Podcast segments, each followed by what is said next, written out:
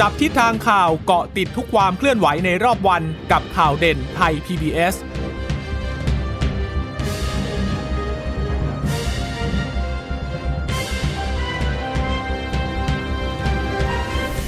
วัสดีค่ะ สวัสดีค่ะ ตอนรับคุณผู้ฟังสู่ข่าวเด่นไทย PBS นะคะ เราพบกันเป็นประจำทุกวันจันทร์ถึงศุกร์บ่ายๆ แบบนี้ค่ะ อัปเดตข้อมูลข่าวสารที่เกิดขึ้นในรอบวัน เช่นเคยกับดิฉันจีราชาตาเอี่ยมรัศมีและคุณพึ่งนภาคล่องพยาบาลค่ะ ค่ะ สวัสดีคุณผู้ฟังทุกท่านนะคะ ที่รับฟังข่าวเด่นไทย PBS ผ่านทางสถานีวิทยุที่เชื่อมโยงสัญญาณจากไทย PBS ด้วยนะคะ ฝากติดตามกันเป็นประจำอย่างนี้เวลาบ่าย3โมงนะคะ อยู่บ้านคุณผู้ฟังก็เปิดข่าวเด่นไทย PBS ได้นะคะ รับฟังไปเนี่ยก็จะได้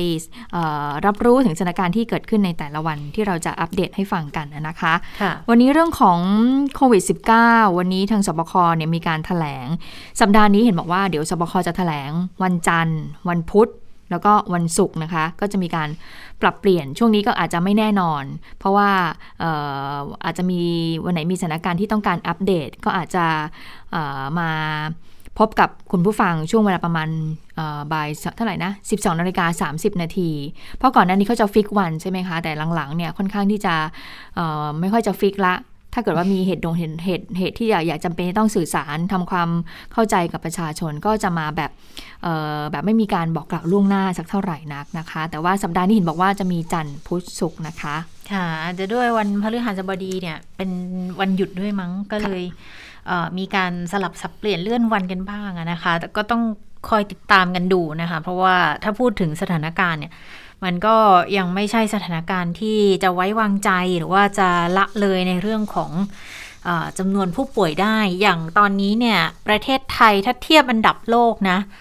ก็ขึ้นมาอันดับที่ 37 แล้ว ก็คือ พุ่งขึ้นอย่างรวดเร็วขึ้นเรื่อยๆนะคะ แต่ว่าถ้าดูเฉพาะจำนวนผู้ติดเชื้อรายใหม่เนี่ย 19,603 คนนะคะ แต่ถ้าไปดูตัวเลขสะสมน่ากลัวทีเดียว 776,108 คนแล้วค่ะ วันนี้เสียชีวิตเพิ่มอีก 149 นะคะ แล้วก็การฉีดวัคซีนเนี่ย ตอนนี้ฉีดได้ 20.6 ล้านโดสแล้ว ก็เป็นการถแถลงของแพทย์หญิงอภิสมัยศรีรังสรรค์ผู้ช่วยโฆษกสบคนะคะ ถึงสถานการณ์ตัวเลขของวันที่ 9 สิงหาคม รายใหม่ที่ว่า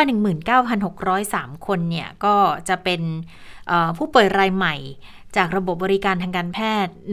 19,290 อยู่ที่เรือนจำอีก 313 นะคะ แล้วก็คนที่ยังคงรักษาตัวอยู่ในโรงพยาบาล โรงพยาบาลสนาม ก็จะมีประมาณเกือบ 28,000นะคะทีนี้เนี่ย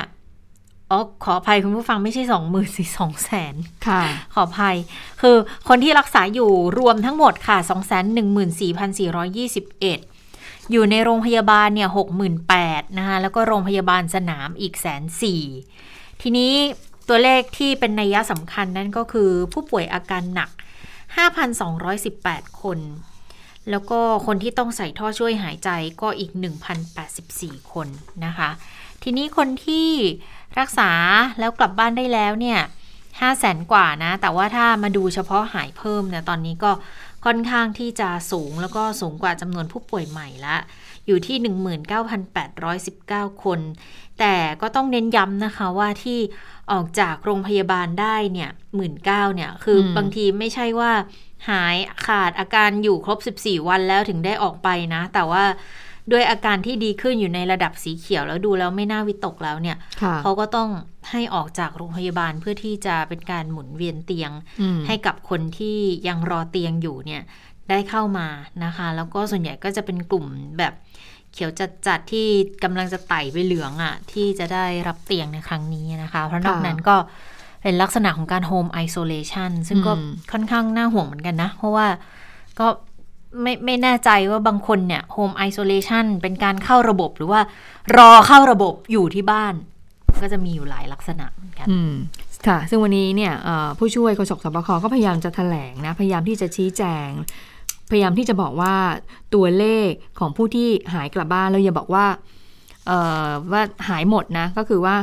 กลับบ้านเนี่ยมีเพิ่มมากกว่าจำนวนผู้ติดเชื้อใหม่ ดิฉันมาดูก็คือมากกว่าประมาณ 200 กว่าคนอืมเท่านั้นเองอะนะคะ แต่ว่ามันก็ต้องดูในระยะยาววันนี้แค่เพียงวันเดียวเท่านั้นเองนะคะอ่าเพราะฉะนั้นก็ต้องดูต่อไปว่าอ่าจำานวนที่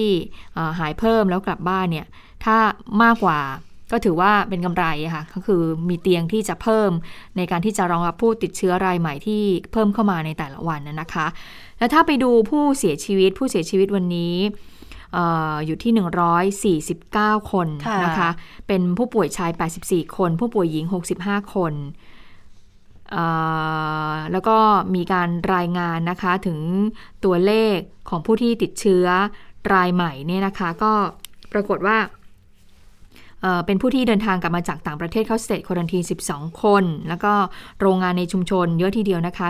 3,159 คน เรือนจำก็ยังพบอยู่เรื่อยๆนะคะค่ะเอ่อ313 คน แล้วก็เข้าระบบเฝ้าระวังบริการ 16,119 คนค่ะ ค่ะเอ่อในจำนวนของผู้เสียชีวิตนะคะ ก็มีการแยกย่อยอย่างนี้ คือใน 149 คนที่เสียชีวิตอะค่ะ จะเป็นคนที่อายุโดยรวมในส่วนใหญ่ก็จะเกิน 60 ปีคิดเป็นร้อยละ 65 มีโรคประจำตัว 7 กลุ่มโรคมีโรคประจำตัว 7 กลุ่มโรคร้อยละ29 ดังนั้นรวม 2 กลุ่มเนี่ยค่ะก็จะสูงถึงร้อยละ84 ทีนี้เนี่ยก็จะมีผู้สูงอายุติดเตียงด้วยนะคะ แล้วก็มีรายงานเด็กเล็กด้วยนะที่เสียชีวิตอะอายุ 4 เดือนเองเป็นเป็นเด็กเมียนมานะคะ เป็นชาวเมียนมา อยู่ที่จังหวัดสมุทรปราการ แล้วก็ยังมีรายงานทารกอายุ 14 วันเองค่ะ ก็เสียชีวิตด้วยเหมือนกันนะคะ ก็เป็นชาวเมียนมาด้วยเหมือนกัน ทีนี้คนที่เสียชีวิตที่บ้านเนี่ยรู้สึกว่าโอ้จำนวนค่อนข้างเยอะเหมือนกันนะ20 กว่าคนนะณรอบนี้นะคะ แล้วก็ตอนนี้เนี่ยถ้าดูเฉพาะเด็กเด็กติดเชื้อประมาณ 30,000 คนค่ะ เสียชีวิต 9 คน 8 ใน 9 เนี่ยจะมีโรคประจำตัวนะคะ ดังนั้นก็ในการถแถลงวันนี้เนี่ยคุณหมอพิสมัยก็เลยเน้นย้ำบอกว่าเออถ้ามีเด็กเล็กมีผู้สูงอายุติดเตียงที่บ้านเนี่ยค่ะ คือจะต้องดูแลทำยังไงให้คนที่เขาแข็งแรงเขาออกไปทำงานข้างนอก แล้วอย่าเอาเชื้อเข้ามาติดคนข้างใน วิธีการถ้าสมมุติถ้าจะทำได้นั่นก็คือต้องแยกห้องนอนผู้สูงอายุ แต่ถ้าพื้นที่จำกัดจริง ๆ แยกไม่ได้จริง ๆ อาจจะมีม่านมีฉากกั้น ผู้สูงอายุเนี่ยต้องอยู่ในห้องที่อากาศถ่ายเทค่ะข้าวของเครื่องใช้ขอให้แยกไปเลยนะ ผ้าเช็ดตรงเช็ดตัวอะไรก็แยกเหมือนกัน ชามช้อนซ่อมแยกเหมือนกัน จุดสัมผัสร่วมในบ้านตู้เย็นลูกบิดประตู โถส้วมอ่างล้างหน้าราวบันไดเนี่ยต้องเช็ดถูทำความสะอาดนะคะ แล้วก็คือเวลาจัดสรรกันเข้าห้องน้ำให้ผู้สูงอายุใช้ห้องน้ำก่อนเลย แล้วก็ทำความสะอาดนะคะแล้วก็ คนที่เป็นวัยทำงานเข้าไปแล้วก็ต้องทำความสะอาดด้วยเหมือนกัน ทีนี้ถ้าลักษณะของผู้ป่วยติดเตียงค่ะ ต้องมีคนดูแลคอยอืมพลิกตัวคอยป้อนอาหารเนี่ย แนะนำว่าถ้าเป็นไปได้ดูแลคนเดียว คนที่อยู่บ้านมากที่สุด ไปในชุมชนให้น้อยที่สุดนะคะ แล้วก็อาจจะต้องสวมเครื่องถุงมือ อาจจะต้องทิ้งขยะให้ถูกด้วยนะคะ อันนี้ก็จะเป็นหนึ่งในวิธีการที่จะอ่าดูแลโดยเฉพาะกลุ่มของผู้ป่วยติดเตียงที่อยู่ที่บ้านเพื่อป้องกันความเสี่ยงไม่ให้เขา อาจจะเสี่ยงในการรับเชื้อโรคไปด้วยอืนะคะมแต่ก็ข้อมูลที่บอกนี่ก็ลำบากเหมือนกันนะสำหรับคนอืมที่อยู่ในพื้นที่จำกัดพื้นที่เล็กๆเอ่อแล้วบ้านค่อนข้างมีคนอยู่กันหนาแน่นเนี่ยการที่ค่ะจะให้ผู้ป่วยผู้สูงอายุเนี่ยแยกออกมา แล้วก็เอ่อมีการแบบเอ่อ จัดสรรพื้นที่กันอย่างชัดเจน ระหว่างผู้ที่ป่วย ผู้สูงอายุที่ป่วยกับผู้ที่ไม่ได้ป่วยเนี่ยค่อนข้างลำบากอยู่เหมือนกันก็เข้าใจนะคะเพราะว่าภาพที่น้องๆผู้สื่อข่าวลงพื้นที่ไปก็จะเห็นว่าค่อนข้างอยู่กันอย่างหนาแน่นและแออัดเลยนะคะ แล้วก็ยิ่งมีความเสี่ยงสำหรับผู้ป่วยสูงอายุ เพราะว่าคนที่อยู่ใกล้ชิดคนที่คอยดูแลผู้สูงอายุ อันนั้นอะต้องเรียกว่าก็ต้องยำเสี่ยงเหมือนกันนะที่ เราเนี่ยอาจจะเกิดการติดเชื้อจากผู้สูงอายุได้นะคะ เพราะฉะนั้นก็ต้องระมัดระวังตัวเหมือนกัน ทีนี้วันนี้เนี่ยผู้ช่วยโฆษกสบคได้มีการพูดถึงสถิติตัวเลขที่มีการเก็บมา อันนี้น่าสนใจค่ะ คุณผู้ฟังคุณชะตาค่ะบอกว่าตั้งแต่วันที่ 18 กรกฎาคม จนถึงวันที่ 7 สิงหาคมนะคะมีผู้เสียชีวิตเนี่ยนะคะ ในช่วงเวลาดังกล่าวนี้นะคะ 2,417 คน พบว่า เสียชีวิตจากการที่ไม่ได้ฉีดวัคซีนอะไรเลยค่ะ ก็คือพูดง่ายยังไม่ได้รับวัคซีนใดๆเลยนะคะ โดยเฉพาะกลุ่มอายุ 70 ปีขึ้นไป โอ้อันนี้เสียชีวิตสูงมากที่คุณหมอมาให้ดูนะคะ รองลงมาก็คืออายุ 60ถึง69 50ถึง59 ก็คือเป็นผู้ที่เสียชีวิตแล้วคือไม่ได้รับการฉีดวัคซีนเลย ก็จะมีบ้างที่พบนะคะในกลุ่มผู้สูงอายุที่ปรากฏว่าฉีดวัคซีนเป็นเข็มแรก แล้วก็ น่าจะเป็นซีโนแวคค่ะ แล้วก็น้อยกว่า 2 สัปดาห์ แล้วปรากฏว่าเสียชีวิต นี่แหละค่ะ ก็เลยเป็นข้อมูลที่แสดงให้เห็นว่าทำไมเราถึงต้องฉีดวัคซีนให้กับผู้สูงอายุโดยเร็วที่สุดนะคะ เนื่องจากว่าเป็นกลุ่มที่เกิดว่าเกิดการติดเชื้อแล้วจะมีโอกาสเสียชีวิตได้ง่ายค่ะ ค่ะ ยอดการฉีดวัคซีนในประเทศตอนนี้อย่างที่บอกนะรวม 20 กว่าล้านคนแล้วนะคะ ก็เพิ่มขึ้น เฉพาะเข็มแรกเนี่ย 1 4 3 0 0 0 กว่านะคะ เข็มที่ 2 เพิ่มขึ้นอีก 20,000 กว่านะ ในรอบ 24 ชั่วโมงที่ผ่านมา ส่วนเข็มที่ 3 สะสมเนี่ย ตอนนี้อยู่ที่ 200,000 กว่าแล้วค่ะ แล้วก็เพิ่มขึ้นอีก 24,000นะคะ เข็มที่ 3 ก็น่าจะเป็นเข็มกระตุ้นนะคะ เข็มไฟเซอร์ที่หลาย ๆ พื้นที่ก็ เริ่มฉีดกันไปค่อนข้างเยอะแล้วเหมือนกันนะคะ แต่ว่ามันก็ยังมีประเด็นที่จะต้องมาคอยตอบคำถามกันอยู่ดีนั่นแหละ โดยเฉพาะเมื่อบางหน่วยงาน บางโรงพยาบาลขอไปจำนวนมากแต่ได้มาไม่เพียงพอเนี่ย บางทีเขาก็เครียดเหมือนกันนะว่า ขอไปเท่านี้ได้มาไม่ถึงครึ่ง แล้วจะไปตอบคำถามกับคนที่ยังไม่ได้ฉีดรอบนี้ยังไงว่าทำไมเขาถึงยังต้องรอต่อไปอีกทั้งๆทที่การทำหน้าที่ของเขาเนี่ย ก็เป็นความสุ่มเสี่ยงด้วยเหมือนเหมือนกัน นะคะทีนี้ในการถแถลงวันนี้ก็เห็นว่ามีมีการอออธิบายความอยู่ประมาณหนึ่งก็เหมือนจะเป็นลักษณะของการค่อยๆทยอยจัดสรรไปให้อีกแล้วปัญหาก็คือตอนนี้เราได้มาครบทั้งหมดแล้วนี่หนึ่งล้านห้าแล้วทำไมถึงยังเป็นการชะลอทยอยจัดสรรอยู่อีก อันนี้ก็ยังยังยังงงๆอยู่เหมือนกันนะ แต่ก็ยืนยันอะบอกว่าก็สำรวจตามความต้องการของบุคลากรนะคะ อืม เหมือนที่ดิฉันได้ยินได้ฟังมาเหมือนกับว่ารู้ตัวเลขแล้วแหละ สมมติร้อยเปอร์เซ็นใช่ไหมคะ แต่ว่าจะจัดส่งไปแค่ห้าสิบถึงหกสิบเปอร์เซ็นเท่านั้นค่ะเพราะว่ามันมีเรื่องของบางคนเนี่ยได้วัคซีนแอสตราเซเนกาไปแล้วบ้างนะคะ บางคนเนี่ยไม่ประสงค์จะเกิดมาเปลี่ยนใจทีหลังบ้าง เพราะเพราะฉะนั้นเขาก็เลยแบบว่าจัดสรรแบบว่าไม่ครบ 100%ไปก่อน เพราะว่าถ้าเกิดครบใช่ไหมคะ แล้วก็สมมติมีการมันมันต้องพูดถึงเรื่องของการเปิดวัคซีนใช่ไหมเพราะว่าต้องผสมน้ำเกลือ แล้วก็ต้องได้ 6 โดสถ้าเกิดสมมติว่า วันวันนัดปรากฏว่าไม่ได้ เดี๋ยวก็จะมีปัญหาอีก แต่ว่าทางเห็นบอกว่าทางสบคและกรมควบคุมโรคบอกว่า เดี๋ยวจะมีการพิจารณาในเรื่องของการจัดสรรเพิ่มเติมเข้าไป เพราะาอาจจะต้องมีการสำรวจผู้ที่มาเป็นบุคลากรทางด่านหน้าในการที่จะรับวัคซีนตรงนี้ด้วยนะคะ ในวันนี้เนี่ยคุณหมอก็ยังพูดถึงเรื่องของการจัดการเตียง ในพื้นที่กรุงเทพและปริมณฑลณวันที่8เนี่ยก็พบว่าอัตราการรอเตียงในกลุ่มผู้ป่วยสีเขียวและสีเหลือง เขาบอกว่าลดลงอย่างชัดเจนค่ะ เนื่องจากว่ามีการปรับระบบบริการดูแลผู้ป่วย โดยผู้ป่วยที่ได้รับการคัดแยกจากหน่วยปฐมภูมิ ก็จะได้รับการจัดสรรอยู่ใน Home Isolation หรือว่า Community Isolation ซึ่งขณะนี้เนี่ยก็มีโรงพยาบาลที่ให้บริการระบบ Isolation มากกว่า 200กว่าแห่งนะคะ แล้วก็สามารถนำผู้ป่วยเข้าระบบได้กว่า 1 0 0 0 0แสนราย นอกจากนี้เนี่ยกระทรวงสาธารณสุขยังประชาสัมพันธ์ไปยังคลินิกเอกชนที่มีศักยภาพ ในการทำระบบ Home Isolation ทั่วทุกพื้นที่กว่า 3,000 แห่งด้วยโดยบอกว่าขอให้ติดต่อไปยังกระทรวงสาธารณสุขค่ะ ขณะที่ศูนย์แยกกักตัวในชุมชน หรือว่า community isolation คุณหมอบอกว่ามีการดำเนินการแล้วนะตอนนี้เนี่ย 53 แห่งมีเตียงเนี่ย 6,300 กว่าเตียง รับผู้ป่วยไปแล้ว 3,002 ตอนนี้เหลืออีก 3,000 กว่าเตียง แล้วก็ยังอยู่ระหว่างดำเนินการโฮมระหว่าง community isolation ที่อยู่ระหว่างดำเนินการอีก 14 แห่งด้วย ก็จะมีเตียงเพิ่มเข้ามา 2,500 โดยเมื่อเปิดบริการทั้งหมดก็จะมีทั้งหมด 67 แห่งก็สามารถดูแลผู้ป่วยในกลุ่มสีเหลือง สีเขียว สีแดงค่ะ ค่ะ แต่ถ้าจุดที่เป็นสีเหลืองเนี่ย เขาจะบอกว่าเป็น community isolation plus ต้องมีมี plus ด้วยนะ อันนี้บอกว่า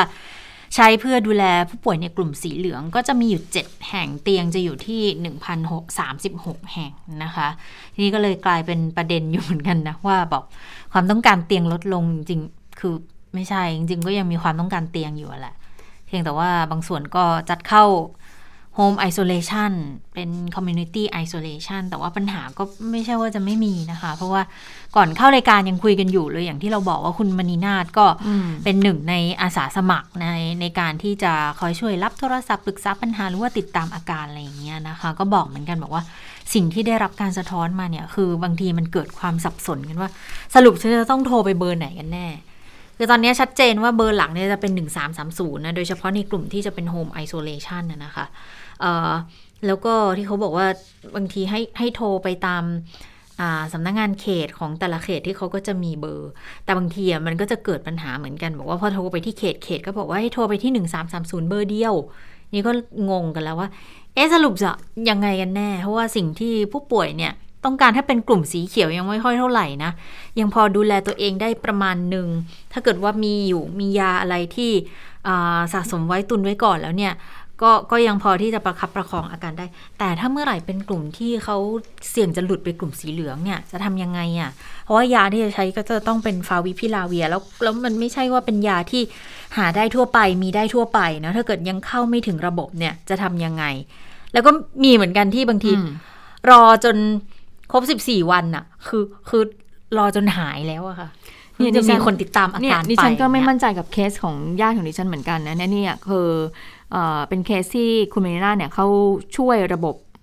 หลังบ้านด้วยก็คือว่ากรอกข้อมูลข้อมูลอะไรเนี่ยให้เราเข้าถึงระบบตอนแรกติดต่อ 1330เข้าระบบเรียบร้อยแล้วนะคะ ทีนี้ก็รอการติดต่อมาก็ค่อนข้างที่จะช้าอยู่เหมือนกันอะทีนี้ก็เลยเปลี่ยนเปลี่ยนมาให้ติดต่อทางเขตทางเขตปรากฏว่าก็รับเรื่องแล้วนะคะคุณผู้ฟังมีการพูดคุยกันเรียบร้อยแล้วปรากฏว่าพอจะถึงบอกว่าโอเค จะจัดยาฟาวิมาให้ พอมาถึงวันเสาร์อาทิตย์ค่ะเงียบหายไปเลยค่ะ ติดต่อไม่ได้เลยค่ะ ก็ไม่รู้ว่าจะยังไง ขณะเดียวกันเนี่ยทางผู้ป่วยเนี่ยเขาก็ไม่มั่นใจใช่ไหมคะ ที่ผลตรวจของเขา ATK ออกมาออกมาใช่ไหมคะปรากฏว่าเขาก็ไปตรวจซ้ำอีกที ไปดูเอ็กซเรย์ปอดเขาก็ไปหาโรงพยาบาลเพื่อที่จะเอ็กซเรย์ปอดปรากฏว่า ยังไม่ได้ลงเชื้อค่ะคุณชะตา โชคดี ยังไม่ได้ลงเชื้อยังเชื้อยังไม่ได้ลงปอดนะคะแล้วผลตรวจออกมาเนี่ยเขาเพิ่งส่งมาล่าสุดเองเขาบอกว่า ไม่พบเชื้อ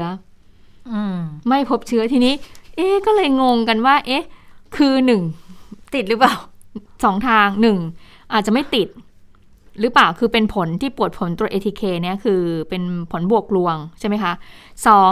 ติดแล้วแล้วหายแล้วหรือเปล่า เพราะว่านี่มันเลยแล้วค่ะ คุณเจ้าตา มันเลยเจ็ดวันแล้วค่ะ ในการที่จะได้ยาฟาวิพิราเวียร์ เพราะว่าตั้งแต่พูดคุยกับคุณมานิน่าอะไรไปที่คุณมานิน่าช่วยในการเข้าระบบเนี่ย ก็คุณมานิน่าก็บอกแล้วว่าให้ให้รับยาฟ้าทลายโจรเลย ซึ่งผู้ป่วยเขาก็กินยาฟ้าทลายโจรของเขาเองอะไรอย่างเงี้ยดิฉันก็เลยไม่มั่นใจว่าเออเคสนี้น่าน่าสนใจว่า เอ๊หรือว่าเขาป่วยแล้วเขาหายแล้วหรือเปล่า เพราะว่าค่อนข้างที่จะกินเยอะอยู่เหมือนกันในการที่จะดูแลสุขภาพตรงส่วนนี้ อืมก็น่าน่าสนใจเหมือนกันนะว่าว่าสรุปแล้วเนี่ย เรายังมีคนที่ ป่วยอยู่ที่บ้าน หรือว่าคนที่ดูแลรอรอเข้าระบบจนจนจนหายเองแล้วเนี่ย มีจำนวนมากน้อยแค่ไหนนะคือแต่ว่าถ้าเข้าถ้าวัดรอเข้าระบบแล้วหายเองนี่ไม่เป็นไรนะคุณเจตา คือหายอะดีกว่าใช่ แต่ถ้ารอรอเตียงจนตายอันนี้มันมันมันมันไม่โอเคใช่นะคะมันเป็นเรื่องที่ค่อนข้างจะเป็นเรื่องที่น่าเศร้ากับการที่จะต้องรอเข้าระบบตรงส่วนนี้นะคะ ค่ะ ซึ่งในเรื่องของยอดผู้ติดเชื้อโควิดในไทยเนี่ยคือคือที่รายงานกันมาเนี่ยแน่นอนว่าทุกคนไม่เชื่อหรอกว่ามันเป็นยอดที่แท้จริง เพราะมันก็อาจจะเกิดจากการเข้ายังไม่ถึงระบบคัดกรองบ้างไหมหรือว่าการลงพื้นที่ไปตรวจสอบเนี่ยเป็นยังไงบ้างความชัดเจนเนี่ยจะเป็นยังไงเพราะเพราะว่าถึงจะลงพื้นที่เยอะมันก็ก็ก็เป็นเป็นตัวแทนของผู้ติดเชื้อเนาะมันคงไม่คือเชื่อว่าทุกประเทศแหละ ไม่สามารถหาตัวคนที่ติดเชื้อ ได้จำนวนที่ออกมารายงานตรงเป๊ะร้อยเปอร์เซ็นต์แน่ ๆ เพราะว่าก็คงจะมีอยู่บางกลุ่มเหมือนกันที่อาจจะยังไม่ได้เข้าไปคัดกรองหรือว่าอาจจะยังไม่ได้เข้าไปรับการตรวจใด ๆ ก็ตามนะคะ แต่ว่าถ้าเป็นของบ้านเราเนี่ยก็มีการประเมินเบื้องต้นเหมือนกันว่า จะอยู่ที่ประมาณเท่าไหร่อะตัวเลขของคนที่ยังไม่ไม่มีการรายงานเข้าระบบเนี่ย คือก็มีการประเมินจากคุณหมอมนูลลีชเวงวงนะคะ ผู้เชี่ยวชาญด้านระบบทางเดินหายใจโรงพยาบาลวิชัยยุทธเหมือนกัน คุณหมอโพสต์ Facebook ส่วนตัวอย่างนี้ค่ะ บอกว่าการเปรียบเทียบจำนวนผู้เสียชีวิตจากเอสกับโควิด -19 ในช่วง 40 ปีที่คุณหมอดูแลผู้ติดเชื้อ HIV ผู้เสียชีวิตจากเอสทั้งโลกมากกว่า 40 ล้านคน ยังมีผู้ติดเชื้อ HIV ที่ยังมีชีวิตอยู่ 35 ล้าน คนไทยเนี่ยเสียชีวิตจากเอสมากกว่า 600,000 คน ติดเชื้อ HIV และยังมีชีวิตอยู่อีก 400,000กว่าคน ยาต้านไวรัสเป็นตัวเปลี่ยนเกม 40 ปีก่อนไม่มียาค่ะอืมแต่ตอนนี้มียาต้านไวรัสที่มีประสิทธิภาพมากกว่า 30 ขนาน ดังนั้นผู้ติดเชื้อ HIV มีชีวิตยืนยาวเหมือนคนปกติ ถึงแม้ว่าจะยังไม่มีวัคซีนป้องกันไวรัส HIV ก็ตาม แต่ถ้ามาดูโควิด -19 เนี่ยตั้งแต่เริ่มการระบาด มีคนเสียชีวิตทั้งโลกแล้ว4ล้าน3แสนคน โดยประมาณนะ จำนวนผู้ติดเชื้อไวรัสโควิด -19 สะสม 200 ล้าน 203 ล้านคน อัตราเสียชีวิตคำนวณจากคนเสียชีวิตหารด้วยผู้ติดเชื้อจะอยู่ที่ประมาณร้อยละ 2.1 แต่คุณหมอมองว่าตัวเลขนี้น่าจะสูงกว่าความเป็นจริง ผู้เชี่ยวชาญสหรัฐอเมริกาคาดการณ์ว่าตัวเลขผู้ติดเชื้อจริงในสหรัฐต้องคูณด้วย 4 ของประเทศอินเดียเนี่ยต้องคูณ 28 ส่วนของไทยรายงานผู้เสียชีวิต 6,002เนี่ย ผู้ติดเชื้อสะสมอยู่ที่705,000อันนี้น่าจะเป็นตัวเลขของก่อนหน้านี้นะคะแล้วก็อัตราตายถ้าเกิดมาดีดลูกคิดกันเฉลี่ยจะอยู่ค่ะที่ร้อยละ 0.82 ดังนั้นถ้าเทียบเคียงจากจำนวนทั้งหมดประชากรทั้งหมดแล้วเนี่ยคุณหมอก็เลยสรุปนี้บอกว่าจำนวนผู้ติดเชื้อจริงในไทยค่ะ น่าจะสูงกว่าตัวเลขที่รายงานอยู่ประมาณ 8 เท่า สาเหตุส่วนหนึ่งก็เพราะว่าเราตรวจโควิดเชิงรุกน้อยกว่าประเทศอื่นมาก เพราะฉะนั้นอัตราเสียชีวิตเนี่ย อาจจะลดลงคือถ้าอัตราเสียชีวิตมันเป็นจำตามจำนวนจริงนะค่ะแล้วถ้ามาเทียบเคียงกับอัตราการการติดเชื้อที่น้อยกว่าที่มีการรายงาน ดังนั้นก็เท่ากับว่าตัวเลขการเสียชีวิตเนี่ย จะลดหวบลงไปเลย เหลืออยู่ที่ร้อยละ 0.1 ดังนั้นสมมุติถ้าเทียบเคียงตัวเลขนะ ถ้าประเทศไทย 70 ล้านคนติดเชื้อมีคนเสียชีวิต 70,000 อันเนี้ยจะเทียบเท่ากับว่าน้อยกว่าโรคเอชมากเลย ดังนั้นตัวเปลี่ยนเกมในการลดอัตราการตายของโควิด ก็คือวัคซีนค่ะ ยี่ห้อไหนก็ช่าง เนี่ยช่วยลดการป่วยหนักเสียชีวิตได้ 10 เท่า เมื่อเทียบกับคนที่ไม่ได้รับการฉีดวัคซีนนะ แล้วคุณหมอก็ประเมินบอกว่า ทุกๆ 1,000 คนที่ติดโควิด -19 เนี่ยค่ะ จะมี 50 คนที่อาการจะเอ่ออืม950 คนที่อาการจะเหมือนกับเป็นเป็นไข้หวัดเล็กน้อยอะอันนี้ไม่ต้องทำอะไรเพราะเป็นได้หายเอง ส่วนใหญ่ก็เลยไม่ได้มาหาแพทย์ 30 คนจะอาการไอไม่รุนแรง อาจจะมีเชื้อลงปอดบ้าง อันนี้ต้องพบแพทย์ 20 คนจะต้องนอนในโรงพยาบาล 5 ใน 20 คนที่นอนโรงพยาบาลจะมีอาการหนักมากเข้า ICU 2 ใน 5 คนที่นอน ICU ต้องใส่เครื่องช่วยหายใจ แล้ว 1 ใน 2 ของคนที่ใส่เครื่องช่วยหายใจก็จะเสียชีวิต อันนี้คือเทียบเคียงอัตราส่วนลงมาเลยร้อยละ 0.1 ของผู้ติดเชื้อทั้งหมด ดังนั้นคุณหมอสรุปงนี้บอก อย่ากกังวล อย่าเครียดมากไป แต่ต้องยอมรับ ต้องเรียนรู้ที่จะอยู่กับโควิด ถึงแม้ว่าจะมีคนไข้เสียชีวิตเพิ่มขึ้นอย่างต่อเนื่องในระยะนี้ก็ตาม คือฟังคุณหมอแล้วเหมือนเหมือนกับว่า พยายามอย่าไปกังวลมากเพราะว่าอัตราการเสียชีวิตคือไม่ได้สูงขนาดนั้น แต่ไม่รู้ว่าจะจะจะจะช่วยลดความกังวลได้หรือเปล่าที่คุณหมอบอกว่า ตัวเลขติดเชื้อที่แท้จริงถ้าเทียบเคียงแล้วน่าจะมากกว่าที่รายงานแปดเท่าเนี่ย หมายความว่าเราก็จะมีความเสี่ยง ที่ติดเชื้อเพิ่มขึ้นอีกแปดเท่าอย่างนั้นหรือเปล่านะอืมเอออันนี่ก็ก็ก็น่ากังวลนะคะ แต่ว่าก็ต้องพยายามดูแลตัวเองกันไปอืมนะคะถ้าเกิดสมมติว่าตัวเลขแปดเท่านี้นะตอนตอนนี้เนี่ยมันเฉลี่ยอยู่ที่สองหมื่นคนใช่ไหมต่อวันอ่าสองหมื่นคนต่อวันสองคูณแปแปดดก็จะเป็นวันละแสแสนหนกกว่า อืม เยอะทีเดียวก็ใกล้ตัวเรามากขึ้นมากขึ้นแล้วแหละอ่าเพราะฉะนั้นเวลาเราเดินไปที่ไหนเนี่ยเราแน่นอนเลยแหละว่าเราค่ะเราเราเจอเอ่อผู้ป่วยโควิด -19 แน่นอนอืมแล้วไอ เชื้อกลายพันธุ์ใหม่นี่มันร้ายอืมคือไม่นติแสดงอาการมันติดง่าย ไม่แสดงอาการด้วยไม่มีอะไรเลยนะคะจนกว่าติดเราจะรู้ก็คือว่าเราอาจจะเข้าสู่วันที่สามวันที่สี่แล้วอะนะอ่าอ่าอันนี้ก็เป็นสถานการณ์ที่เออเป็นเรื่องจริงที่คุณหมอบอกว่าเราต้องยอมรับแล้วก็เรียนรู้คือต้องอยู่กับมันให้ได้แล้วอยู่ล่ะกับตอนนี้โรคให้ได้นะคะค่ะ ทีนี้มันมีอย่างว่านะคะสถานการณ์โควิด -19 เป็นเรื่องใหม่ใช่ไหมคะค่ะในเรื่องของการ จัดหาวัคซีน การรักษาโควิด -19 ก็เป็นเรื่องใหม่เอ่อการบริหารจัดการต่างๆ อะไรก็เป็นเรื่องใหม่หมดเลยนะคะเอ่อแนวทางปฏิบัติอะไรออกมาก็เป็นเรื่องใหม่ อย่างก่อนหน้านี้ที่เมื่อก่อนที่เรื่องของ ATK ใช่ไหมคะอ่าถ้าตรวจ ATK antigen test แล้วเนี่ย จะต้องไป RT PCR อีกรอบถึงจะเข้าเอ่อระบบเอ่อ home isolation หรือว่า community isolation ได้ แต่ว่าตอนนี้ทางกรมการแพทย์ พอมาถึงหน้างานจริง มีปฏิบัติงานจริง มันก็มีติดขัดมีปัญหาว่า เอ๊ะ ชาวบ้านบางคนเนี่ยโอ้โหกว่าจะไปหา RT PCR ได้ก็ยากค่ะเพราะฉะนั้นก็ต้องรอรอ RT PCR อีกกว่าจะเข้าระบบได้ก็มันยิ่งทำให้อาการของโรคมันหนักขึ้นอืมทีนี้กรมการแพทย์ก็เลยมาเปลี่ยน บอกว่าโอเค หลังจากนี้นะ ใครที่ตรวจผลตรวจ ATK เนี่ยเป็นบวกคือติดเชื้อแล้วเนี่ย ก็คือสามารถที่จะเข้าสู่ระบบ Home Isolation ได้เลย หรือว่าไปที่ Community Isolation ได้เลยนะคะ โดยที่ไม่ต้องรอผลตรวจ RT-PCR ก็จะเห็นว่ามีการปรับเปลี่ยนอยู่ตลอดเวลาในเรื่องของการบริหารจัดการแก้ไขปัญหาเรื่องของโควิด -19 ก็เลยทำให้งี้ค่ะ คุณผู้ฟังคุณชิตาคะมีการเตรียมที่จะออกพระราชกำหนดจำกัดความรับผิดบุคลากร สาธารณสุขในการรักษาผู้ป่วยโควิด -19 นี้แล้วล่ะค่ะ จุดประสงค์ของการออกกฎหมายฉบับนี้นะคะ คุณอนุทินบอกอย่างนี้บอกว่า เจตนารมณ์เนี่ยของกฎหมายฉบับนี้นะคะ ก็คือว่าเพื่อที่จะให้ผู้ที่เกี่ยวข้องกับงานโควิด -19 ทั้งหมดเนี่ยได้ปฏิบัติงานอย่างเต็มที่ในภาวะวิกฤตด้านสาธารณสุขของประเทศค่ะ โดยที่ไม่ต้องไปกังวลอะไรเลยนะ กับความรับผิดต่างๆ ที่เกิดขึ้น โดยเจตนาดีของผู้ปฏิบัติงาน หากเป็นการกระทำโดยสุจริต ไม่ประมาทเลินเล่ออย่างร้ายแรง หรือการเลือกปฏิบัติอย่างไม่เป็นธรรม บุคลากรดังกล่าวก็ไม่ต้องรับผิด อันนี้รวมไปถึงด้วยนะคะ หากผู้ที่ได้รับมอบหมายในการเจรจา หรือว่าจัดหาวัคซีน มีเจตนาสุจริต การตัดสินใจดำเนินการไปตามหลักการวิชาการที่สนับสนุนในขณะนั้น กฎหมายนี้เนี่ยจึงเห็นควรค่ะ ให้ความคุ้มครองกับบุคคล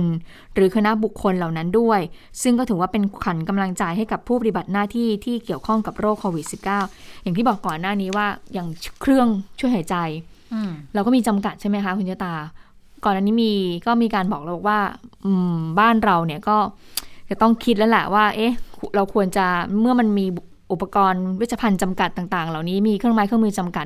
เราควรจะให้ เครื่องไม้เครื่องนี้กับใคร มันก็เป็นการ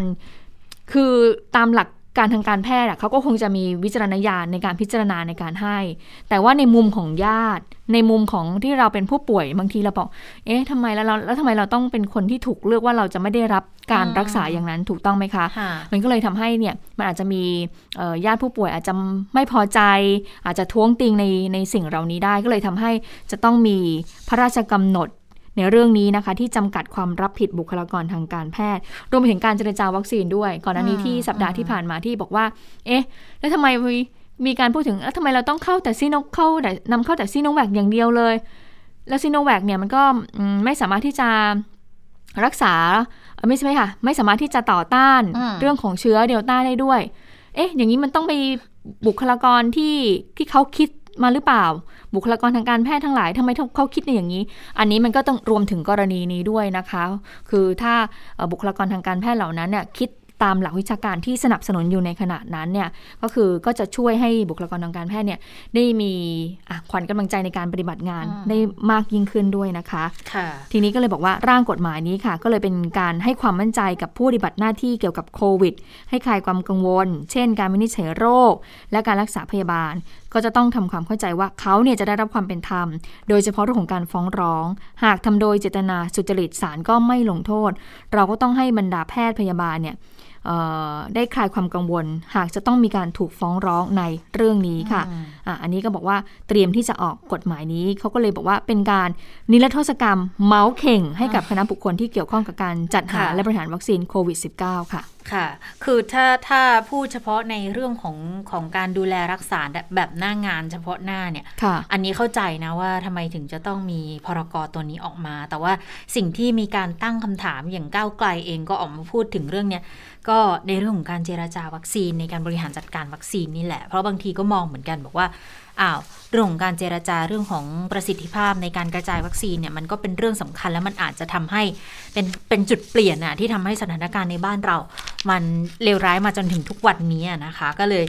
เป็นการตั้งคำถามกลับไปเหมือนกันว่า เออถ้าคุณคุณให้ความมั่นใจกับด่านหน้าที่เขาต้องดูแลคนที่ติดเชื้อ คนที่ป่วยหนัก แล้วต้องเลือกในเมื่อทรัพยากรจำกัดเนี่ยอันเนี้ยอันเนี้ยเข้าใจได้ แต่ในเรื่องของการแผนบริหารจัดการวัคซีน การกระจายวัคซีนอะไรอย่างเงี้ย ก็อาจจะเป็นคำถามอยู่นิดหนึ่งเหมือนกันนะคะ แล้วก็เห็นว่าเป็นประเด็นที่มีการพูดคุยกันมาพักหนึ่งแล้วเหมือนกันละสองสาวันในช่วงสุดสัปดาห์ที่ผ่านมานะคะ ซึ่งในเรื่องของวัคซีนเนี่ยมันก็จะมีอีกประเด็นเหมือนกันที่มีการพูดถึงมานานแล้วว่า แล้วเมื่อไหร่จะให้เปิดเข้านำเข้าวัคซีนเสรีสักทีล่ะก็ตอนนี้ก็เข้าใจแหละว่ามันเป็นการใช้ในลักษณะของฉุกเฉินใช่ไหมยังเป็นการ อนุญาตให้ใช้แบบฉุกเฉินอยู่ แต่ทีนี้เนี่ยสหรัฐอเมริกากำลังจะเปิดให้ให้วัคซีนโควิดเนี่ยใช้เป็นการทั่วไปอืมน่าจะเป็นประเทศนำร่องประเทศแรกเลยแหละซึ่งพอเปิดอย่างนั้นปุ๊บก็หมายความว่าก็สามารถที่จะสั่งซื้อโดยไม่ต้องไปเจราจารัฐต่อรัฐแล้ว ก็ ของมันจะโฟลว์ได้มากขึ้น เพราะว่าเอกชนก็สามารถซื้อหาเองได้ แต่แล้วถ้าน่าจะถูกลงด้วยมั้งไม่รู้ว่าถูกลงหรือไม่นะมันก็คงเป็นไปตามกลไกตลาดนะคะอืมของมันออกมามากขึ้น ความต้องการลดน้อยลง ความเร่งด่วนลดน้อยลง ราคามันก็ก็ก็น้อยลงอยู่แล้วแหละ แต่ว่าในแง่ของประเทศไทยเนี่ยณขณะนี้ยังคงเป็นเป็นฉุกเฉินอยู่นะคะ แต่ด้วยความเร่งด่วนของสถานการณ์ แล้วก็ความพร้อมของเอกชนที่เขาจะไปเจรจาเองเนี่ย ก็ยังมีหลายกลุ่มเหมือนกันที่เรียกร้องนะ บอกว่าคุณเปิดเปิดเสรีสักทีเถอะ ตอนนี้เนี่ยถ้าเกิดอ้างแต่คำสั่งของสอบคไม่ให้นำเข้าหรือว่าติดข้อกฎหมายอะไรต่างๆ เนี่ยมันมันไม่ทำการ แล้วมันไม่ทันการแล้วมองว่าเป็นสาเหตุที่ทำให้โควิดระบาดหนัก ก็มีกลุ่มไทยไม่ทนค่ะ ที่ปรึกษากลุ่มไทยไม่ทน แพทย์หญิงกมลพันธ์ชีวพันธ์ศรีนะคะก็ไปที่ศาลปกครอง ไปทำอะไรไปยื่นฟ้องนายก ยื่นฟ้องรัฐมนตรีว่าการกระทรวงสาธารณสุขปลัดกระทรวง แล้วก็ผอองค์การเภสัชกรรมด้วย ไปฟ้องต่อศาลปกครองค่ะกล่าวหาบอกทั้ง 4 คนเนี่ยร่วมกันออกประกาศสบคเรื่องแนวทางบริหารจัดการวัคซีนป้องกันโควิด -19 ลงวันที่ 8 มิถุนา64กำหนดให้เพียงกรมควบคุมโรคองค์การเภสัชกรรม สถาบันวัคซีนแห่งชาติสภากาชาติไทย ราชวิทยาลัยจุฬาภรณ์หรือหน่วยงานของรัฐ ที่มีหน้าที่ดำเนินการจัดหาสั่ง หรือนำเข้าวัคซีนป้องกันโควิด -19 อย่างเร่งด่วน เพื่อให้ประชาชนได้รับวัคซีนเท่านั้น ซึ่งมองว่าอันนี้แหละ มันเป็นการปฏิบัติหน้าที่โดยละเลยล่าช้ากีดกันการนำเข้าวัคซีน ให้ทำได้เฉพาะหน่วยงานรัฐ แล้วขั้นตอนมันเยอะมาก และ คุณหมอกมลพันธ์มองว่ามีหลายขั้นตอนที่ขัดกับรัฐธรรมนูญ จนทำให้เกิดการระบาดใหญ่ของโรคทำให้เกิดการล็อกดาวน์ต่างๆ คนตกงานธุรกิจล้มละลายผู้คนอดอยากกันเนี่ยอืมความเสียหายมันสูง มันไม่สอดคล้องกับหลักการและเหตุผลในการประกาศคำสั่ง ดังนั้นก็เลยมีการยื่นฟ้องในเรื่องนี้ขึ้นมานะคะ แล้วก็บอกว่าขอให้ศาลน่ะเพิกถอนประกาศตัวที่ให้อำนาจเฉพาะหน่วยงานรัฐเนี่ย แล้วก็ให้นายกเปิดให้เอกชนและหน่วยงานต่างๆนำเข้าวัคซีนป้องกันโควิด -19 ได้อย่างเสรีทันที รวมทั้งจัดสรรงบประมาณเพื่อสนับสนุนหน่วยงานต่างๆ ให้นำเข้าวัคซีนให้เพียงพอ และทันต่อสถานการณ์ด้วยนะคะ แล้วยังมีการร้องขอให้ศาลไต่สวนฉุกเฉินคำร้องโจทย์เป็นกรณีฉุกเฉิน แล้วก็สั่งให้มีคำสั่งคุ้มครองชั่วคราวด้วยนะ อันนี้ก็ต้องต้องติดตามว่าจะ เป็นผลหรือไม่นะอืมก็น่าสนใจดีว่าฟ้องอย่างนี้แต่ว่าก่อนหน้านี้เพิ่งจะมีเรื่องของพรกรนิรโทษกรรมแบบเหมาแข่งวัคซีนกันไป อืม แต่เรื่องของไอ้การติดขัดไอ้เรื่องของข้อกฎหมายที่ระเบียบราชการต่างๆนี่มีหลายเรื่องเลยนะอ่าพอจริงๆเนี่ยมันมีปัญหามานานแล้ว พอมาเจอเรื่องของปัญหาโควิด -19 เนี่ยยิ่งเห็นแผลเด่นชัดมากค่ะขึ้นว่าเอ่อ การจัดทำอะไรต่างๆเนี่ยมันไปติดข้อระเบียบทางราชการอืมทำให้เราเนี่ยค่อนข้างที่จะขับเคลื่อนได้ช้า การแก้ไขปัญหาก็เลยช้าชัดๆเลยเนี่ยเรื่องของวัคซีนนี่แหละนะคะกว่าเราที่จะปลดล็อกเนี่ยอืมได้เนี่ยที่ให้มี 5 หน่วยงานเนี่ยใช้เวลานานมานะใช่นานมากเลยนะคะ ตอนแรกแค่ตอนแรกแค่แค่องค์การแค่เภสัชอย่างเดียวนะเออที่เป็นหน่วยงานอย่างเดียวเลยรัฐแต่ พอกว่าจะมีห้าขึ้นมาได้นี่ก็อืมลำบากลำบากเนอะไม่ต้องพูดถึงเลยว่าจะเปิดให้เอกชนนำเข้าได้ เพราะว่ามันจะไปติดขัดไอ้เรื่องของการอ่าอนุมัติวัคซีนแบบฉุกเฉินแบบค่ะทั่วไปอีกใช่ไหมใช่มันก็จะโอ้โหหลายขั้นเลยล่ะ ค่ะ เนื่องจากว่าอย่างที่ว่าค่ะอยู่ในภาวะฉุกเฉินตอนส่วนเนี้ยก็คือทางที่เขาจะขายเราเนี่ยเขาก็อ่าไม่อยากขายเพราะกลัวเขาจะรับผิดชอบ เพราะฉะนั้นใช่เขาต้องการให้หน่วยงานรัฐเนี่ยรับรองตรงส่วนนี้ด้วยนะคะอะทีนี้นอกจากเรื่องของเออวัคซีนที่อยากจะให้มีการเปิดเสรีแล้วนะคะ เรื่องของฟ้าทลายโจรก็เป็นประเด็นเข้ามา เพราะว่าตอนนี้เนี่ย อย่างที่ทราบกันฟ้าทลายโจรป้องกันไม่ได้นะคะค่ะป้องกันโควิด -19 ไม่ได้ ตอนนี้ถึงแม้ว่าคุณผู้ชมเนี่ยโอ้โหบอกว่าเออซื้อฟื้อฟ้าทลายโจรมาเก็บไว้ แล้วบอกว่ากินก่อนกินก่อนเดี๋ยวจะไม่ติดไม่ใช่นะคะ ฟ้าทลายโจรไม่สามารถที่จะป้องกันได้ แต่ฟ้าทลายโจรสามารถที่จะช่วย รักษายับยั้งการเจริญเติบโตของไวรัสได้ อันนั้นะคือช่วยได้นะคะ ก็ถึงมาพอรู้ว่าติดปุ๊บ ให้รีบกิน แล้วก็รีบกินเนี่ยในปริมาณที่ครบโดสตามที่แพทย์ได้มีการระบุเอาไว้ด้วยนะคะ แต่ที่ว่าช่วงเสาร์อาที่ที่ผ่านมามันมีประเด็นอย่างนี้ค่ะ ก็คือมีการเปิดเผยนะคะ บอกว่ามีการถอนต้นฉบับที่กำลังรอตีพิมพ์อยู่ โดยบอกว่าไอ้เรื่องฟ้าทลายโจรที่รักษาโควิดไม่ได้เนี่ย เพราะว่าจะต้องรอการวิจัยให้ตัวอย่างเนี่ยให้ใหญ่ขึ้นกว่านี้นะคะ ก็เป็นการเปิดเผยจากคุณหมอสันใจยอดสิงห์ศัลยแพทย์หัวใจและผู้เชี่ยวชาญเวชศาสตร์ครอบครัวค่ะ มีการเผยแพร่บทความทีมวิจัยชาวไทยนะที่สรุปว่าฟ้าทลายโจรเนี่ยรักษาโควิด -19 ลดการปอดอักเสบได้ทำการขอถอน นิพนธ์ต้นฉบับของตนเองที่รอพิมพ์กับคืนจากคลังวารสารรอตีพิมพ์อยู่ เหตุเพราะว่าพบผิดพลาดในการคำนวณค่านิยสำคัญของความแตกต่าง p value ซึ่งหากคำนวณอย่างถูกต้องแท้จริงแล้ว ค่านิยสำคัญจริงแล้วเนี่ยคือ p เท่ากับ 0.1 ไปได้ว่า การใช้ฟ้าทลายโจรเนี่ยลดปอดบวมได้ ไม่แตกต่างจากการใช้ยาหลอกเลย ก็เลยทำให้สื่อหลายฉบับเนี่ยไปตีความค่ะ สื่อหลายสำนักไปตีความว่า ฟ้าทลายโจรใช้รักษาโควิดไม่ได้นะคะ ซึ่งคุณหมอสันก็ชี้แจงว่าสื่อตีความผิดพลาดนะ เนื่องจากค่า p value ที่ได้นั้นน่ะไม่ได้หมายความว่าฟ้าทลายโจรรักษาโควิดไม่ได้ เพียงแต่ว่าต้องรอการทำวิจัยนี้ ซ้ำใหม่ด้วยกลุ่มตัวอย่างที่ใหญ่ขึ้นกว่าเดิมแน่นอน ทีนี้วันนี้เห็น มีทิบดีกรมการแพทย์พูดถึงเรื่องนี้ด้วยใช่ไหมคะค่ะ ก็เป็นการถแถลงของกระทรวงสาธารณาสุขแหละอธิบดีกรมการแพทย์แผนไทยและการแพทย์ทางเลือกแพทย์หญิงอัมพรเบญจพลพิทักษ์นะคะก็พูดถึงกรณีการถอนวิจัยฟ้าทลายโจรที่อยู่ระหว่างรอตีพิมพ์ในวารสารการแพทย์เนี่ยก็บอกว่าทีมวิจัยเนี่ยนำเสนองานวิจัยในรูปแบบภาษาอังกฤษ ก็มีชื่อของเอกสารเรื่องแปลเป็นไทยก็บอกว่า การศึกษาประสิทธิภาพและความปลอดภัยของฟ้าทลายโจรสกัดในผู้ป่วยที่เป็นโควิด -19 อาการไม่รุนแรง และเป็นการรักศึกษาแบบสุ่มตัวอย่างเปรียบเทียบกัน ข้อมูลผลลัพธ์ที่ได้เอามาใช้ประโยชน์ในการนำเสนอนโยบายในแนวทางปฏิบัติ กรมการแพทย์แผนไทยก็เลยส่งเอกสารนี้ รอการตีพิมพ์ในวารสารวิชาการ แต่ระหว่างนั้นมีการเก็บข้อมูลเชิงรายละเอียด แล้วไปพบข้อผิดพลาดในเรื่องของตัวเลขเล็กน้อย ก็เลยดึงข้อมูลตัวนี้กลับมา จากกรณีที่ยังไม่มีตัวยาไหนค่ะ ที่เขาได้รับการรับรองอย่างเป็นทางการว่ามันจะไปฆ่าไวรัสโคโรนาหรือว่ารักษาโควิด -19 ได้โดยตรงดังนั้นก็ก็ต้องทดลองกันไปเก็บข้อมูลกันไประหว่างนี้ด้วยนะคะ ก็มีการคาดการบอกฟาวิพิราเวียก็ช่วยได้แรมเดซิเวียก็ช่วยได้ ฟ้าทลายโจรก็ช่วยได้ ดังนั้นก็เลยต้องต้องทำการทดลองตามกันไปแบบนี้แหละค่ะ แนวโน้มคือผลที่ได้แนวโน้มที่ได้ออกมาดีนะ ลดการพัฒนาของโรคไม่ให้รุนแรงจนมีปอดอักเสบ แล้วด้วยด้วยความที่เป็นการวิจัยเชิงสุ่ม แบบกลุ่มตัวอย่างเปรียบเทียบการใช้สารสกัดฟ้าทลายโจรในผู้ป่วยโควิด -19 อาการเล็กน้อยอายุ 18-60 ปี ส่วนอีกกลุ่มเนี่ยจะเป็นผู้ป่วยที่ลักษณะเดียวกัน แต่ว่าได้ยาหลอกหรือว่ายาเปล่า ๆ ที่ไม่ได้ใส่สารสกัดฟ้าทลายโจรไป กลุ่มที่ใช้ค่ะ สิ่งที่พบก็คือ 29 คนไม่พบอาการปอดอักเสบทั้งหมด แต่ในกลุ่มยาหลอก 3 จาก 28 หรือว่าคิดเป็นร้อยละ 10.7 พอคำนวณทางสถิติปุ๊บ ค่านัยยะทางสำคัญทางสถิติ มันอยู่ที่ p เท่ากับ 0.1 1 2 ซึ่งตรงนี้แหละที่บอกว่ามันมีการคำนวณคาดเคลื่อน แล้วในรายงานครั้งแรกเนี่ยทีมวิจัยเขาคำนวณได้ค่านัยยะสำคัญอยู่ที่ p เท่ากับ 0.03 ซึ่งนัยยะสำคัญตัวนี้เนี่ย ก็กล่าวได้ว่าตัวเลขที่เสนอไปครั้งแรกมันเหมือนกับทดลองร้อยครั้ง มีผลลัพธ์คงเดิมอยู่ 97 ครั้ง ดังนั้นเกณฑ์มันจะน่าพอใจ แต่ทีนี้ถ้าคำนวณใหม่ด้วยตัวเลขที่ถูกต้อง ทดลองร้อยครั้งผลลัพธ์ที่คงเดิมมันอาจจะอยู่ที่ 90 ครั้ง ดังนั้นความคงที่มันก็จะลดลงระดับหนึ่งดังนั้นกลุ่มตัวอย่างที่ยังคงน้อยเนี่ยก็ทำให้เกิดความคลาดเคลื่อนในการคำนวณได้เหมือนกัน ดังนั้นก็เลยต้องต้องต้องดึงมาเพิ่มกลุ่มตัวอย่างใหม่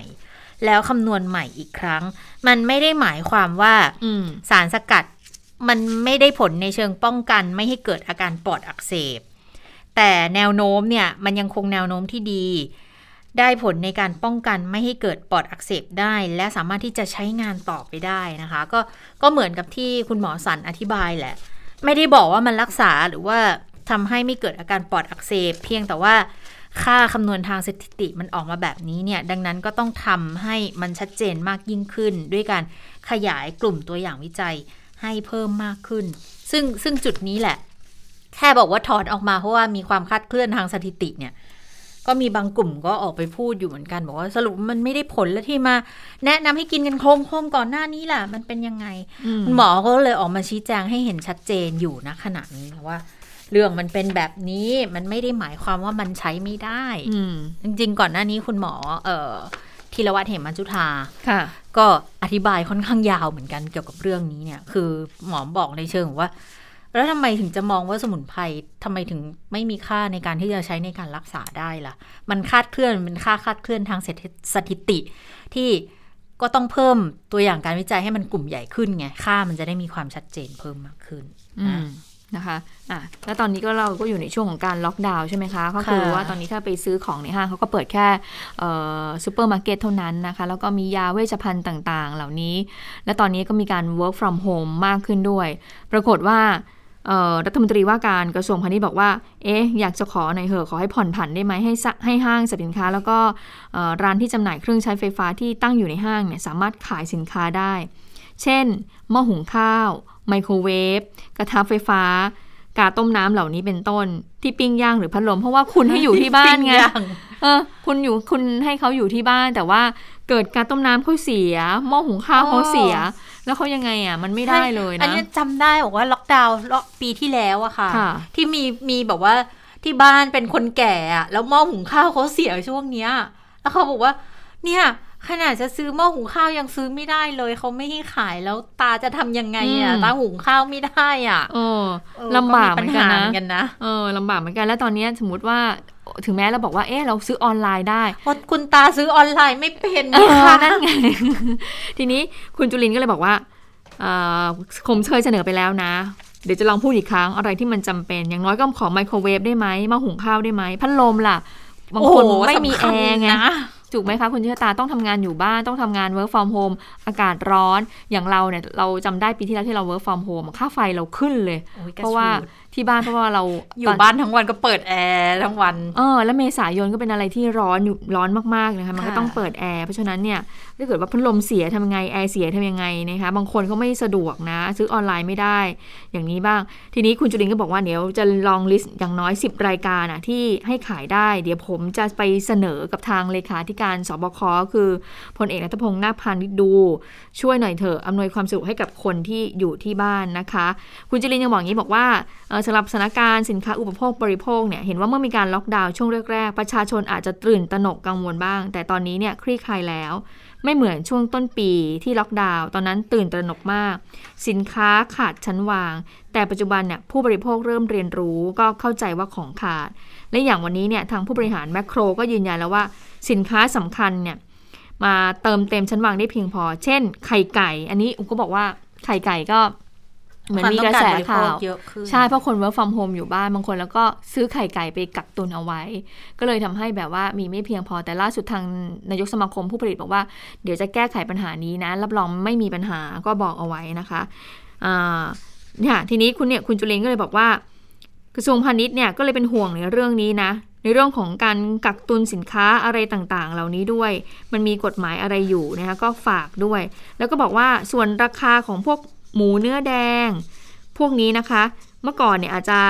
อาจจะแพง แต่ตอนนี้เนี่ยเราก็จะไปดูราคาให้มันเหมาะสมนะคะ ตอนนี้ก็มีการประสานกับทางผู้ผลิต แล้วก็มีการติดตามดูราคาสินค้าเพื่อให้สอดคล้องกับต้นทุน แล้วก็ไม่เป็นภาระสำหรับผู้บริโภคมากเกินไป โอ้จริง ๆ มันควรจะเข้ามาดูตั้งนานแล้วนะคุณเจตาว่าไหมเพราะว่านี่ล็อกดาวน์มาถึงสัปดาห์ที่เท่าไหร่แล้วเนี่ย ล็อกกันจนจะคลายล็อกแล้วมั้งปลายเดือนก็อาจจะคลายล็อกกันอีกทีแล้ว อืมไม่แต่ว่าเดี๋ยวเขาจะประเมินอีกทีใช่ไหมนี่จะครบ 18 สิงหาแล้วก็คือครบ 14 วันแรกใช่ไหมคะแล้วหลังจากนั้นเนี่ยก็มีการล็อกดาวน์เต็มที่ก็คือถึงสิ้นเดือนสิงหาคมนะคะ ค่ะ ก็ ก็ยังเป็นอีกเรื่องหนึ่งที่ค่อยๆ แก้กันไปตามสถานการณ์ที่เกิดขึ้นตามหน้างานนี้กันละกันอะไปดูเรื่องของการชุมนุมกันนิดนึงนะคะ ช่วงสุดสัปดาห์ที่ผ่านมาก็ยังคงมีการชุมนุมกันเกิดขึ้นกันอยู่นะ แล้วก็คือเป็นการชุมนุมที่ต่อเนื่องมาหลายสัปดาห์แล้วแหละอ่าก็มีคนที่ถูกดำเนินคดี มีหลาย ๆ กรณีที่มีการออกหมายเรียกออกหมายจับมากรณีศาสตร์ทรงศาสตร์สีอะไรอย่างเงี้ยนะคะ อย่างล่าสุดคุณไผ่ดาวดิน นายจตุพัฒน์บุญพัทรรักษานะคะแล้วก็นายทวีเที่ยงวิเศษ เขาถูกสารอาญารัชดาออกหมายจับลงวันที่ 4 สิงหาคมนะคะ ก็เดินทางพร้อมทนายความไปมอบตัวกับทาง พุ่มกับทุ่งสองห้องนะคะ ข้อหาร่วมกันทำให้เสียหายทำลายทำให้เสื่อมค่า หรือทำให้ไร้ประโยชน์หรือมีไว้เพื่อสาธารณะมัวสุมชุมนุมตั้งแต่ 10 คนขึ้นไป ขู่เข็นจะใช้กำลังประทุษร้ายทำให้เกิดความวุ่นวายในบ้านเมือง ชุมนุมทำกิจกรรม เกิดความเสี่ยงต่อการแพร่โรคในพื้นที่ประกาศเป็นที่กำประกาศหรือคำสั่งกำหนดเป็นพื้นที่ควบคุมสูงสุดเข้มงวดนะคะในจตุพัฒน์ก็บอกว่าวันนี้ เดินทางมามอบตัว เพราะทราบว่าถูกเจ้าหน้าที่ออกหมายจับ ก็มารับทราบข้อกล่าวหาเข้าสู่กระบวนการยุติธรรม แต่ยืนยันในความบริสุทธิ์ของตัวเอง แล้วก็การเคลื่อนไหวของประชาชนที่เป็นสิทธิเสรีภาพที่สามารถกระทำได้นะคะส่วนตัวเนี่ยคุณภายมองว่าตำรวจทำเกินกว่าเหตุเหมือนกันนะ แล้วก็ขอย้ำในจุดยืนการเคลื่อนไหว เพื่อที่จะขับไล่รัฐบาลต่อไปนะคะแล้วก็มีอีกหลายคนค่ะที่ถูก ออกหมายเรียกออกหมายจับนะ แล้วบอกว่ามีรายงานบอกว่านอกจากคุณไผ่กับเพื่อนอีกหนึ่งคนแล้วเนี่ย ปรากฏว่าเขาก็จะมีทีมที่มาให้กำลังใจใช่ไหมแต่ตอนที่ไปให้กำลังใจ ก็ถูกแสดงหมายจับเข้าไปจับกลุ่มตัวนายนวพลต้นงาม แล้วก็นายจิตรินพลาก้านตรงเหมือนกันข้อหาเดียวกันนี่แหละ ก็คือไปสาดสีไปเผาหุ่นที่หน้าที่ทำการพักภูมิใจไทยตั้งแต่ 30 กรกฎาคมแล้วก็เป็น ข้อหาที่เกิดขึ้นข้อหาเดียวกันค่ะส่วนการชุมนุมเนี่ยก็จะมีครั้งวันที่ 10 สิงหาคมนะคะของแนวร่วมธรรมศาสตร์และการชุมนุมค่ะ เอาละค่ะ ได้เวลาสถานการณ์ในต่างประเทศแล้วนะคะ คุณสาวรักษ์สวัสดีค่ะ สวัสดีค่ะ คุณผู้ฟังสวัสดีทั้งสองท่านค่ะ สวัสดีค่ะอ่าอะไปดูเรื่องของสายพันธุ์เดลต้ากันก่อนนะคะ ก็อย่างที่ทราบกันดีว่าถ้าพูดถึงการระบาดในช่วงนี้เดลต้าเนี่ยมาแรงที่สุดเลยนะคะ ล่าสุดค่ะ มีคำเตือนนะคะจากแอนโทนี เฟาซีเป็นเอ่อเป็นเหมือนกับผู้เชี่ยวชาญนะคะด้านสาธารณสุขแล้วก็เป็นผู้ที่มีบทบาทนำนะคะในการป้องกันการระบาดโควิด -19 ในอเมริกาค่ะ คุณเฟาซีเนี่ยออกมาบอกว่า ตอนนี้การฉีดวัคซีนเนี่ยถือว่าเป็นสิ่งที่สำคัญมากนะคะ เพราะว่ายังมีชาวอเมริกันอีกจำนวนไม่น้อยที่ไม่ยอมฉีดวัคซีนนะคะเขาบอกว่าการที่คนไม่ได้รับการฉีดวัคซีนในปริมาณที่เหมาะสมหรือมากพอเนี่ย มันจะเป็นการเปิดช่อง ให้ไวรัสเนี่ยกลายพันธุ์ คือตอนนี้มันก็กลายพันธุ์อยู่แล้ว แต่ถ้ามีคนกลุ่มหนึ่งที่ไม่ยอมฉีดวัคซีนจะเป็นการเปิดโอกาสให้ไวรัสนั้นสามารถกลายพันธุ์ แล้วอนุภาพของมันเนี่ยอาจจะเร็วร้ายยิ่งกว่าเดิมนะคะ ดังนั้นเนี่ยฟอซีจึงบอกว่าใครก็ตามที่ยังไม่ฉีดวัคซีนเนี่ยขอให้ไปฉีด เพราะหนึ่งนั่นคือชีวิตของคุณ ชีวิตของครอบครัวคุณ แล้วก็ถือว่าเป็นการแสดงความรับผิดชอบต่อชุมชนด้วยนะคะ ก็ต้องดูกันว่าคำพูดนี้เนี่ยจะสามารถจูงใจชาวอเมริกันที่ยังไม่ยอมเข้ารับการฉีดวัคซีนได้หรือไม่ เพราะว่าตอนนี้นะคะก็มีรายงานเกี่ยวกับเเรื่องของไวรัสเดลต้าที่ค่อนข้างน่ากังวลเหมือนกันนะคะข้อมูลล่าสุดค่ะเขาบอกว่า ไวรัสเดลต้าเนี่ยนะคะการแพร่เชื้อเนี่ยสามารถทำได้รวดเร็วเขาบอกว่าแม้แต่คนที่ฉีดวัคซีนแล้วเนี่ยยังติดเชื้อได้อยู่นะ แต่เขาพบว่าปริมาณของไวรัสสายพันธุ์เดลต้าในตัวคนที่ฉีดวัคซีนแล้วเนี่ยปริมาณของวัคของไวรัสเนี่ยมันเท่ากับคนที่ยังไม่ได้ฉีดวัคซีน นั่นหมายความว่าสมมติอะอย่างดิฉันเนี่ยฉีดสมมติฉีดครบแล้วนะสองเข็มของไฟเซอร์ก็แล้วแต่เถอะ ฉีดครบแล้วแล้วที่ฉันติดไวรัสเดลต้าตัวฉันเนี่ยอาจจะไม่แบบไม่ได้เจ็บป่วยหนักไม่ต้องเข้ารับการรักษาโรงพยาบาลแต่ว่าเชื้อไวรัสเดลต้าที่มันอยู่ในโพรงจมูกของดิฉันเนี่ยค่ะ ปริมาณมันเท่าคนที่ไม่ได้ฉีดวัคซีนดังนั้น โอกาสที่ดิฉันจะไปแพร่เชื้อให้กับคนอื่นเนี่ยมีมากเท่ากับคนที่ไม่ได้ฉีดวัคซีน นั่นหมายความว่าฉีดวัคซีนแล้วต่อให้ตัวเองไม่ป่วย ก็ยังคงต้องสวมหน้ากากอนามัยอย่างเคร่งครัด เพราะมันจะเป็นการป้องกันไม่กะไม่ไม่ไม่แพร่เชื้อให้กับผู้อื่นนะคะ แล้วเขาก็พบว่าปริมาณของไวรัสสายพันธุ์เดลต้าที่อยู่ในโพรงจมูกของมนุษย์เนี่ยนะคะ เมื่อเทียบกับไวรัสสายพันธุ์ดั้งเดิมเนี่ย เดลต้ามีปริมาณมากกว่าถึง 1,260 เท่า นะคะ นี่เป็นหลักฐานชิ้นหนึ่งที่แสดงเห็นว่าไวรัสเดลต้านั้นมันแพร่เชื้อได้เร็วกว่าเดิมจริง ๆ และที่สำคัญค่ะ อัตราความเร็วในการทำให้เกิดอาการเนี่ยนะเร็วกว่าเขาบอกว่าเดลต้าเนี่ยนะคะแค่ 2-3 วันเนี่ยก็แสดงอาการแล้ว ในขณะที่ไวรัสสายพันธุ์ดั้งเดิมเนี่ยใช้เวลาประมาณถึง 7 วันนะคะเขาบอกว่าการที่ไวรัสมันออกฤทธิ์เร็วเนี่ยมันทำให้ระบบภูมิคุ้มกันของร่างกายเนี่ยมีเวลาที่จะตอบสนองต่อเชื้อเนี่ยได้น้อยลง และอย่าลืมตอนนี้เราเริ่มได้ยินคำว่าเดลต้าพลัสแล้วนะคะ มันคือการกลายพันธุ์ขึ้นไปอีก step หนึ่งนะคะ ส่วนไวรัสอีกตัวนะคะ ที่กำลังจับตาดูอยู่ค่ะ ชื่อ B1621 สายพันธุ์นี้พบในประเทศโคลอมเบียเป็นครั้งแรกเมื่อเดือนมกราคมที่ผ่านมานะคะ ซึ่งเจ้าตัวนี้เนี่ยยังไม่ได้ชื่อที่เป็นตัวอักษรกรีกเลยนะ ก็ต้องเรียกชื่อ B1621 ไปพลางๆก่อนนะคะ เขาบอกว่าตอนนี้เนี่ยเป็นไวรัสที่กำลังมีการตรวจสอบกันอยู่ เพราะสิ่งที่เขากังวลเนี่ยคือเขาพบว่าลักษณะการกลายพันธุ์ของมันเนี่ยมีอยู่ 3 จุดด้วยกัน ซึ่ง 3 จุดที่ว่านี้เนี่ยนะคะ มันจะทำให้การแพร่ระบาดนั้นเร็วกว่าเดิม แล้วก็ไปเรียกว่าอะไรนะไปลดทอนประสิทธิภาพของภูมิคุ้มกัน แต่อย่างไรก็ดี อันนี้ก็ต้องรอการตรวจพิสูจน์ในเบื้องลึกกันต่อไปนะคะ เบื้องต้นเขาบอกว่าพบผู้ที่ติดเชื้อสายพันธุ์ที่พบในโคลัมเบียเนี่ย พบในอังกฤษแล้ว 37 คน แล้วก็พบผู้ติดเชื้อจำนวนหนึ่งในรัฐฟลอริดาของสหรัฐอเมริกานะคะอันนี้ก็เป็นเรื่องความคืบหน้าของไวรัสที่เราต้องคอยอัปเดตกันอยู่เรื่อยๆนะคะ ส่วนที่ซาอุดิอาระเบียค่ะ คือเมื่อเดือนตุลาคมปีที่แล้วเนี่ยทางการเกริ่นมานะคะว่า ถ้าหากว่ามีบุคลากรทางการแพทย์เสียชีวิตจากการปฏิบัติหน้าที่และติดเชื้อโควิด -19 ทางการจะจ่ายเงินชดเชยให้ คือตอนนั้นยังไม่ได้บอกรายละเอียด แต่ล่าสุดประกาศออกมาแล้วนะคะว่า บุคลากรทางการแพทย์ที่มาทำงานในซาอุดิอาระเบียแล้วเสียชีวิตจากโควิด -19 ครอบครัวของผู้เสียชีวิตจะได้รับเงินชดเชย ประมาณ 4 ล้านบาท ไม่ว่าบุคลากรทางการแพทย์คนนั้นเนี่ยจะเป็นเจ้าหน้าที่ของรัฐหรือเอกชน จะเป็นพลเรือนหรือจะเป็นทหาร หรือแม้แต่เป็นชาวต่างชาติ แต่ถ้ามาทำงานในซาอุดิอาระเบียเป็นบุคลากรทางการแพทย์ มีสิทธิ์ได้รับเงินชดเชยจากรัฐบาลเหมือนกันนะคะ เพราะว่าเอาเข้าจริงๆเนี่ยอย่างซาอุดิอาระเบียเนี่ยเขาก็ขาดแคลนแรงงานเหมือนกันนะคะ ต้องมีการนำเข้าแรงงานต่างชาติ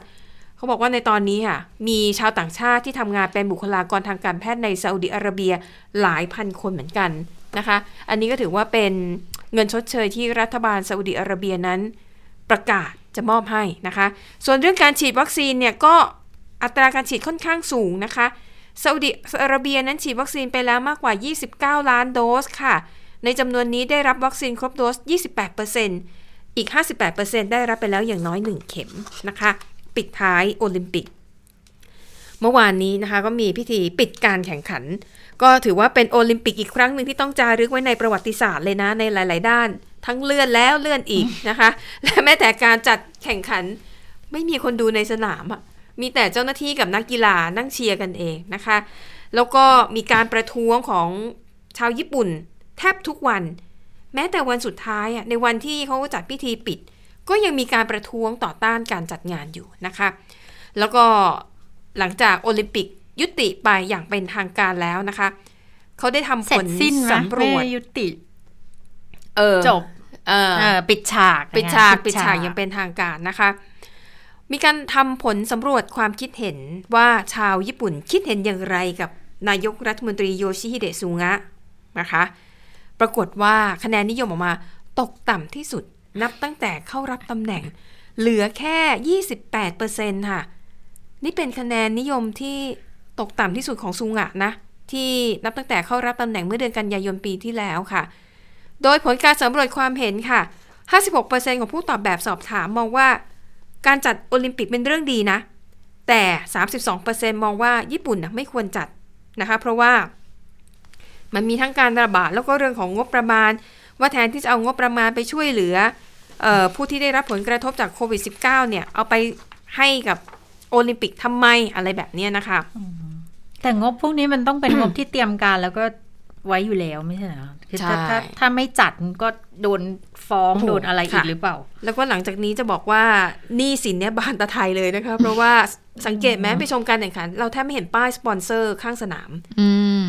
ค่าตั๋วเข้าชมก็ไม่ได้อืมคือรายได้ที่ควรจะได้ก็ไม่ได้เนี่ยนะคะ แล้วก็ก็ต้องยอมรับว่าในช่วงที่มีการแข่งขันตัวเลขผู้ติดเชื้อในกรุงโตเกียว สูงทำลายสถิติ 3-4 วันติดต่อกันนะคะ อันนี้ก็เป็นอีกประเด็นหนึ่งที่คนญี่ปุ่นรู้สึกว่าไม่พอใจว่าเนี่ยเปิดประเทศเนี่ยให้คน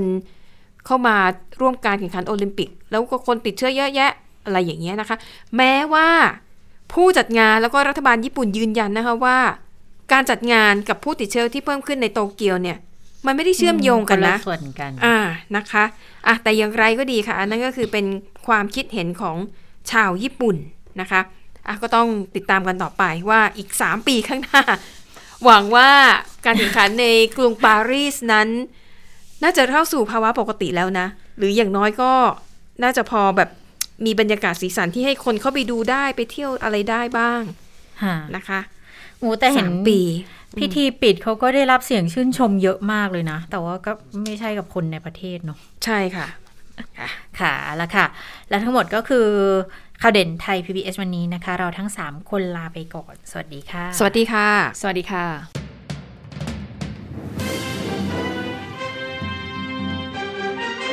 ติดตามข่าวเด่นไทย PBS ได้ทุกวันจันทร์ถึงศุกร์เวลา 15 นาฬิกา